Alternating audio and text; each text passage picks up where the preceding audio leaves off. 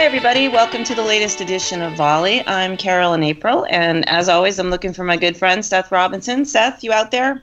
Hey, it's been a while since we've talked. I know. We skipped a week there, didn't we? Yeah, there were circumstances beyond our control, and it almost happened again today. You were sending me messages saying things were happening with your car and whatever, and... Oh, yeah. A simple oil change this morning turned into needing a new battery, and the list goes on and on. It was just one of those stereotypically bad car maintenance experiences. But I made it. Here I am, under the wire. Oh, good. Yeah, and sorry to hear about the car. I actually had that the last time I went in for an oil change. You know, I went in, you think you're going to be in and out, and all of a sudden you're looking at them working on the car, and it's like something is not going right there.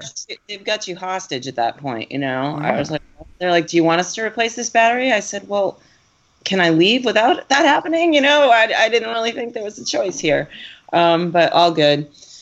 All good. I had to get the car tuned up because my daughter's taking it to go to a concert tonight that's in Providence, Rhode Island, so it's a couple hours from here in New Hampshire.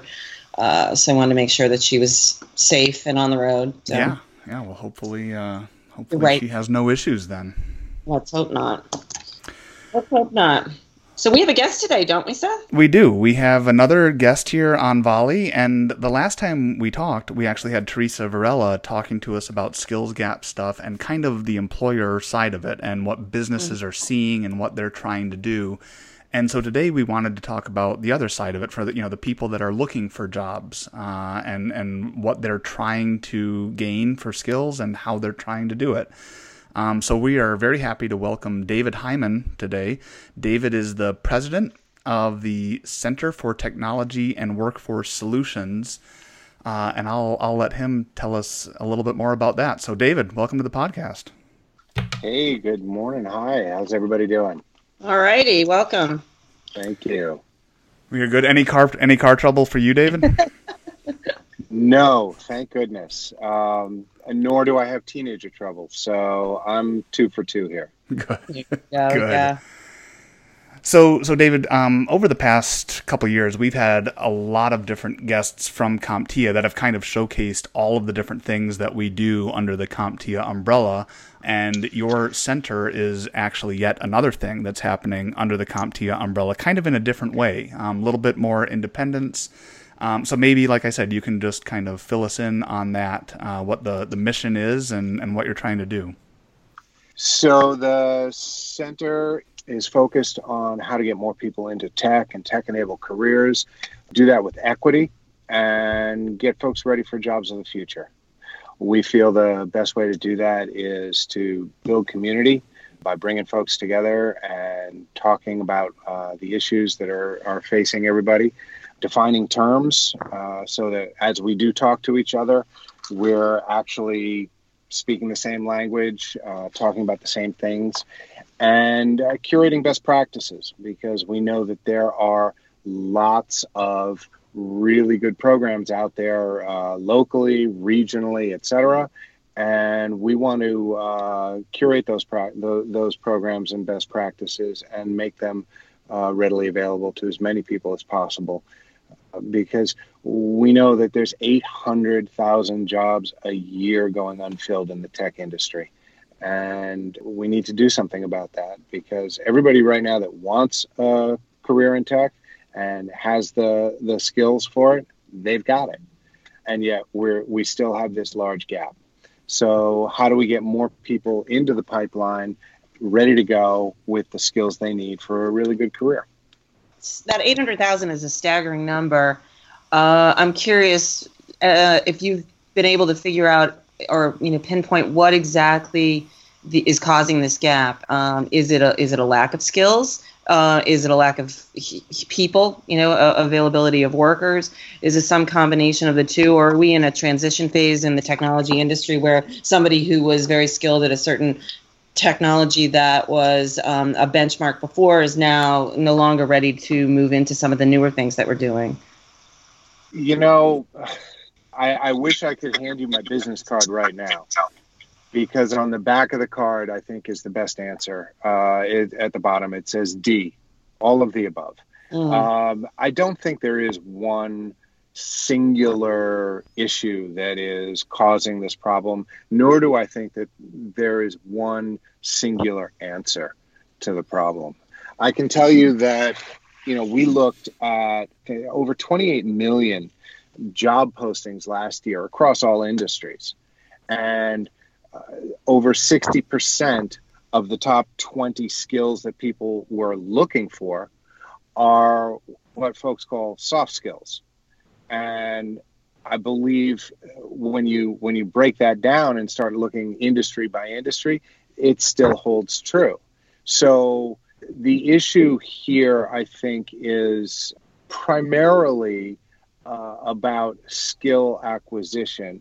Do we have the right skills? How do we provide the right skills? How do we assess the right skills? And that's sort of an educational issue, of which, you know, I'm pretty familiar, having been a teacher for 20 years before this. I really believe that as we're looking at the problems and the solutions, they're all going to come through some sort of educational pathway.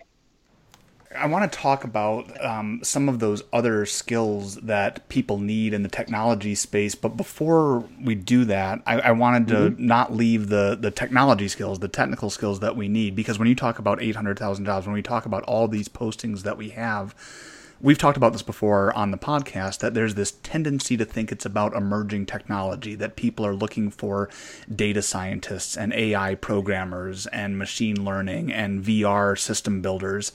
And the reality is that that is out there, and that need is kind of stark because there are so few skills in the area. But that's not how you get to 800,000 a year, right? You know, that number is including a lot of what we would think of as relatively traditional IT skills, just because everyone is increasing their technology usage. So as much as there might be cloud computing, I'm guessing you still see a lot of demand for things like server administrator or network administrator, because people still need the stuff to be working at their local office as well, right?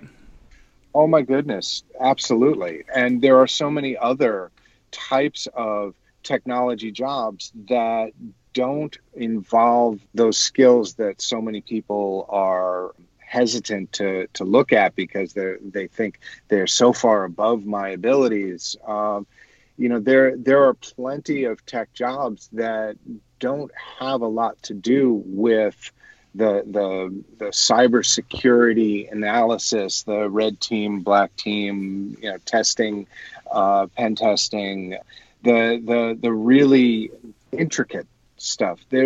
There's plenty of help desk jobs that are going unfilled. And if you've got people skills, you're 3/4 of the way there.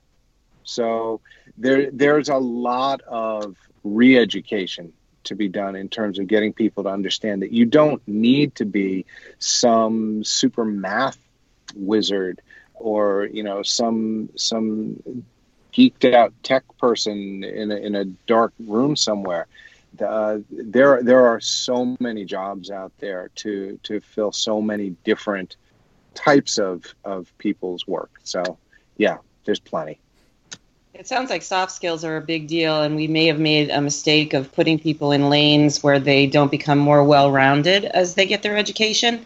So the super techie engineer type who can't get up in front of a room and give a presentation, for instance, or work well with others, or whatever it happens to be. I guess it sounds like that may be the sticking point right now. And so the well-rounded candidate is the one that's going to get the job, and they'll leave a job open, an employer will, until they find that particular candidate.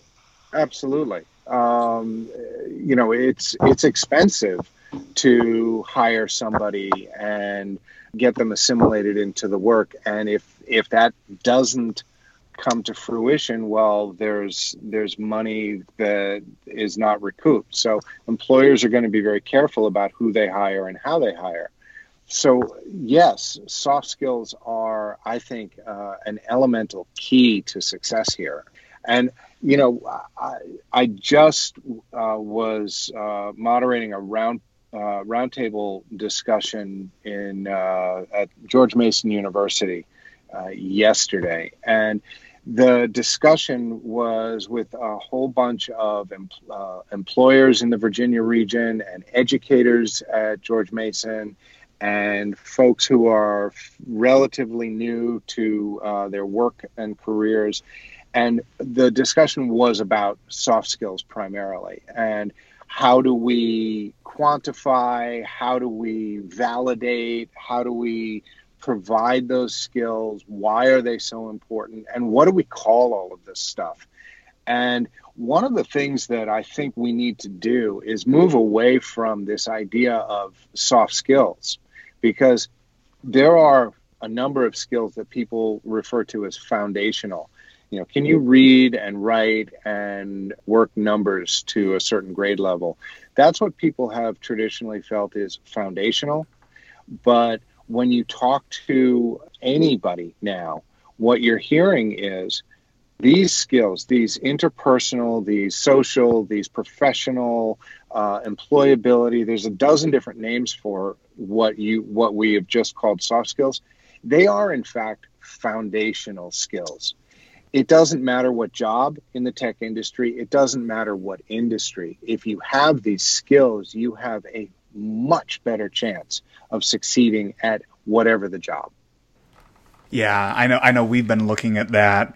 So many people call them soft skills. And like you said, there are all these other terms out there because we don't want to diminish what they are. They are foundational, or they're requirements for these jobs. And so you can go with professional competencies or whatever it is. And it kind of almost gets back to the whole STEM versus STEAM discussion, where people don't want there to be too much focus on just STEM stuff, just the technology.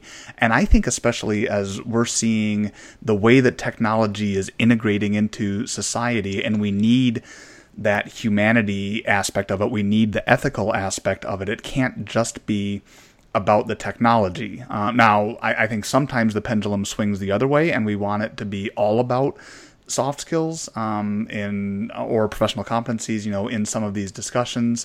And there always has to be, you know, that balance. But I think we're seeing more and more why it's important. And we talked about this with Teresa on the previous call, and definitely employers are saying we need those well-rounded candidates. Now, I was wondering, David, how much has that message gotten to job seekers? How much do they understand that they need to be seeking out those educational pathways that give them a little bit of each? Because I come from an engineering background, and I know that a technology curriculum is going to tend to focus a lot on the technology, and there's a lot of pieces of technology that have to be in there.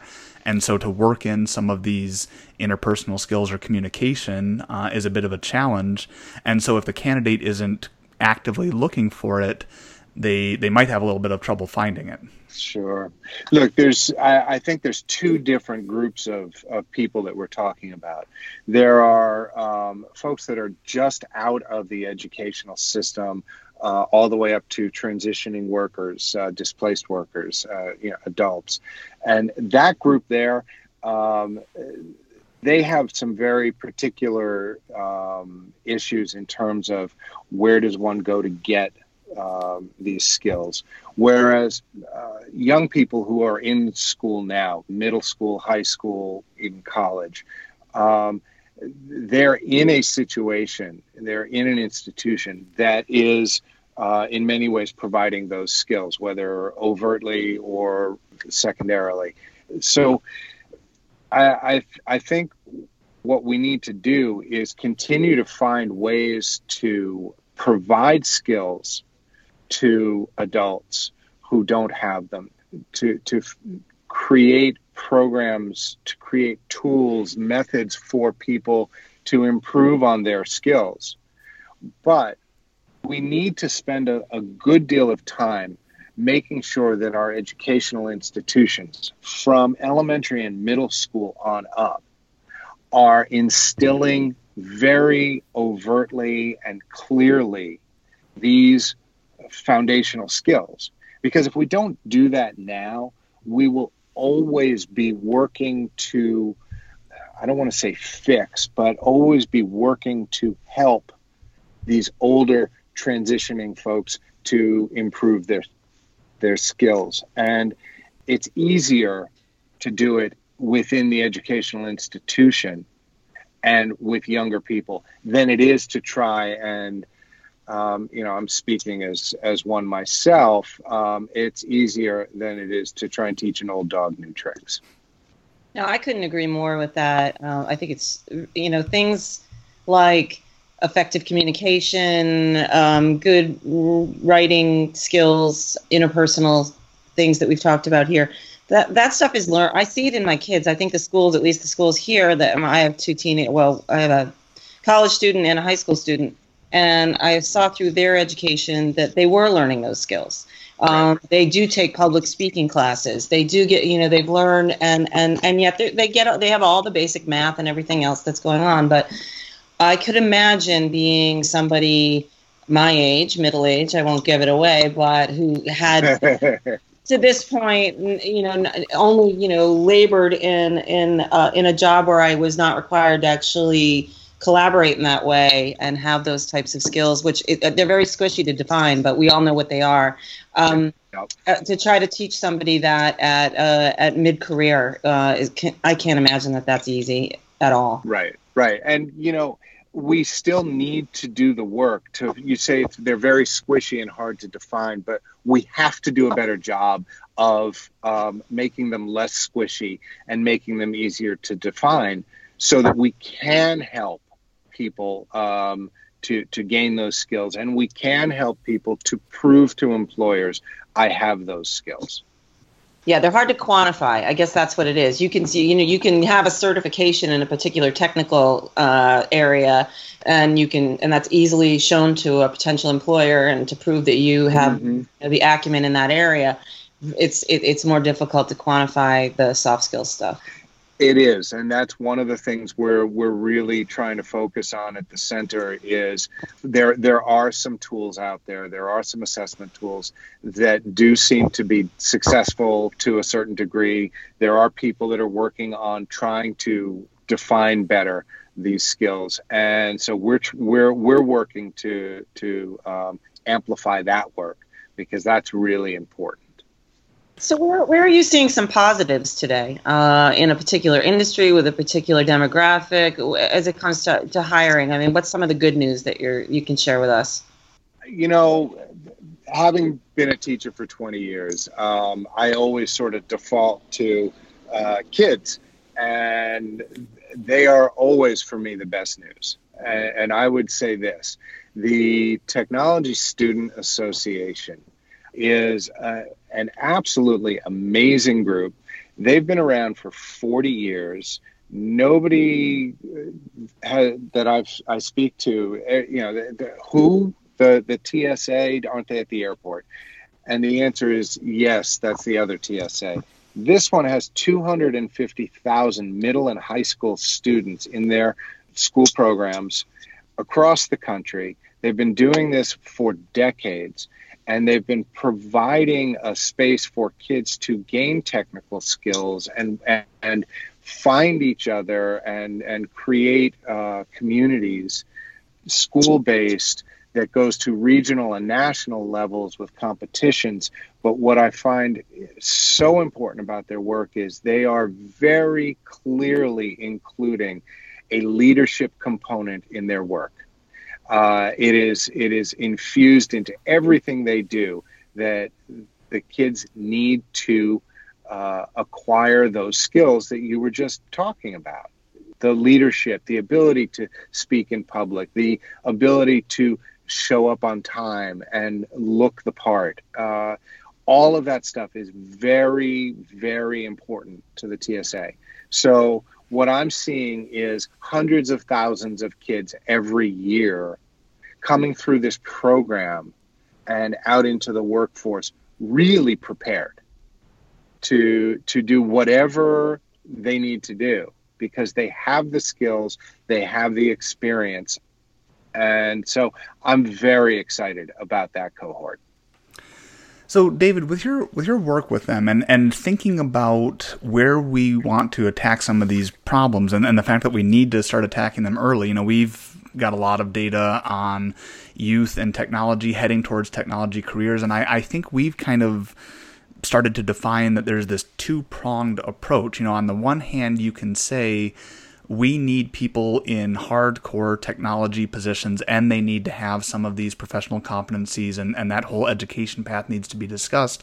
But the other angle on it is that whatever job you're going into, you probably need some kind of technical literacy. And, you know, they're two very distinct things, because I think when we're talking about the hardcore technology job and we want to say that we want like a middle schooler or early high schooler to understand that this career path is open to them, some of the reaction to that is that at that age, I don't think a lot of kids really understand the wide variety of career paths that's open anyway. They just have very high level understanding of some of the sectors that they could go into. Mm-hmm. But even at that age, this technical literacy thing is a piece that probably needs to be there, and then at least gets them set up for if they do decide to start specializing in a hardcore technology job. So are you kind of seeing some need for improvement in both of those areas? I would say that Gen Z and to a large part the millennials as well are digital natives to begin with. So there is a base that these kids have that I never had in terms of understanding technology in general. I think part of the answer is rephrasing what you're talking about in terms of career pathways. I know that so many kids coming out of school now, they're not looking for the same sort of career path that my dad had, or to a large extent that I've had. That, you know, you get on this one path and you head in this one direction, and 30 years later, you get a gold watch. That's not their idea of a career path. They're much more interested in making a connection to an organization where they can move not just forward, but laterally and diagonally, and see connections across spaces. So when we talk about career pathways, I think, you know, you mentioned when kids are young, they're looking at categories in a very broad way. I love working with people, and where does technology and working with people interface, as opposed to I love working with numbers and formulas. Where does technology and that match up going forward? I think we need to stay broad as long as we can, because when you get somebody in your industry, in your company, you can train up. Those technical skills are a lot easier to instill in somebody than the foundational skills we were talking about earlier. So you're looking for people who are going to be good employees, not necessarily just a good network administrator, because that network administrator 3 years down the road may be your cybersecurity analyst. You said something interesting there, David, is that the technical skills, you can get somebody within your organization, and those are easier to skill people up once they're in. One of the things that we keep hearing about is that employers in their efforts to find and fill these positions are foregoing the requirement for a four-year college degree. And bringing people in who have done some technical training or have a certification, or may just have a high school diploma, and they're going to bring them in and train them up. But we talked a lot on this podcast about soft skills, and one of the things that I think you gain from a four-year degree, especially if you have a liberal arts focus, at least from some of it, are those soft skills. So are we? I'm wondering what your position is on that. I do believe that you can be successful without a four-year degree in a technical job, but if we're pushing this idea of the more well-rounded candidate and employee, how does that gel with not getting a four-year degree? Having gotten a four-year degree myself over, I will say, it took me 20 years. I don't disagree with you that a four-year degree, going to a college, is a place to get those skills. It is. But going to college and getting a four-year degree is not a guarantee of getting those foundational skills. It's just not. College is great, and I'm not saying we shouldn't be going to college. I think college is absolutely a valuable experience for a number of reasons. But we should not be thinking of college as the only place that one gets those skills. My degree is one that I created myself. Adolescent development through experiential education. And as I explain it to folks, it is the education that you get outside of the classroom. And these particular skills, these foundational soft skills, are the perfect example of that. We start gaining those skills literally the first day out of the womb. And all through our lives, we have those learning opportunities. So to say that college provides those skills, yes, you are correct. But it is not the only place. It is not the only time. And quite frankly, I've spoken to a lot of college kids who have said those skills, they didn't get them in the classroom. They got them at college, outside of the classroom, in the dormitories, on the ball field, and plenty of other places. So I don't want to limit us by saying college is yes or no. College is one choice of many choices that can lead to success. Well, David, it's been a great conversation, and I think this really has been a good complement to some of the other conversations we've had with Teresa and with others, talking about, like I said, the demand side and what employers are looking for and what they want to see. You've done a great job of kind of laying out the challenges that some job seekers and students are facing as they want to pursue these careers, and some of the things that you're doing to try to rectify the situation. So any final thoughts here as we're wrapping up? Oh, I've got so many thoughts, but I'll leave you with this. I want to thank you both for having me on today. It's so important that there is communication that builds community, that we're talking to more and different people all the time. And this is a great opportunity to do that. So thank you. And lastly, I would invite anybody and everybody to please visit our website at www.ctwsolutions.org. Come check out the papers that we've got, the links that we have, follow us on Twitter and LinkedIn, get connected and be part of the conversation. That's the important part. Perfect. You can include that in the show notes, right, Seth? I definitely will. Excellent. David, you guys are the best. It was a pleasure having you today. Thank you so much. You bet. Good luck with your car. All right. We'll talk to you later.